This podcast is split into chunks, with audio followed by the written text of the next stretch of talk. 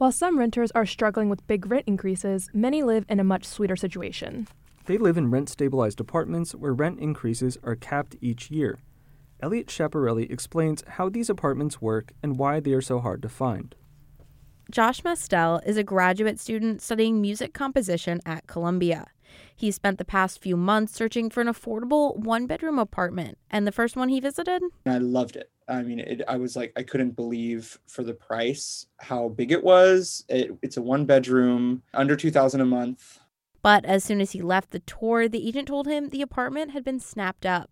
And that happened again and again and again. In total, I wound up seeing like maybe eight or nine places. And maybe six of those, it was the same story where basically the same day I viewed them, I found out that they were taken. But one day, Mestel's partner was helping him search through StreetEasy and sent him a listing that looked very familiar. It was the first apartment he had seen back on the market.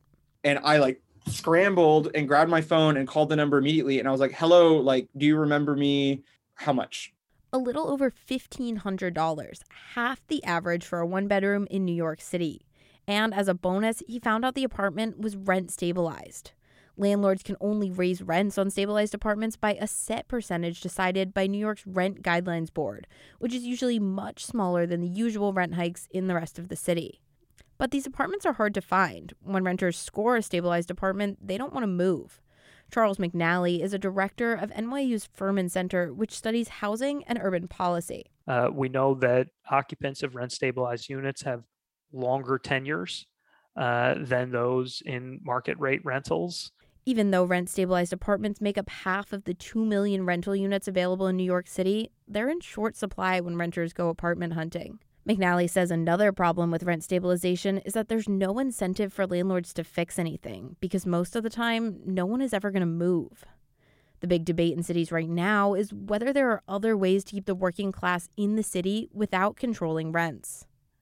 How can you realize some of these, you know, stability benefits, some of these economic benefits for renters without, you know, collateral consequences like, uh, you know, long-term disinvestment and and reducing the supply of rental housing? Rent control does set up a weird competitive situation, even inside the same building. Robin Shannon lives in the Bronx. She's been in her rent stabilized apartment for over 10 years. In the beginning, I didn't think I would stay this long um, I really thought I would be buying a house by now. But she does stay because she has a one bedroom in a great location for her with high ceilings and a large kitchen in a pre war building.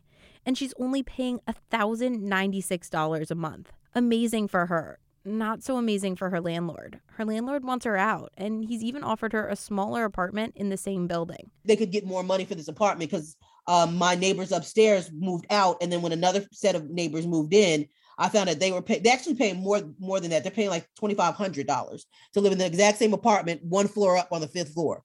In a rent stabilization world, that's just bad luck. There's no income test, so the family paying double might make less money than Shannon.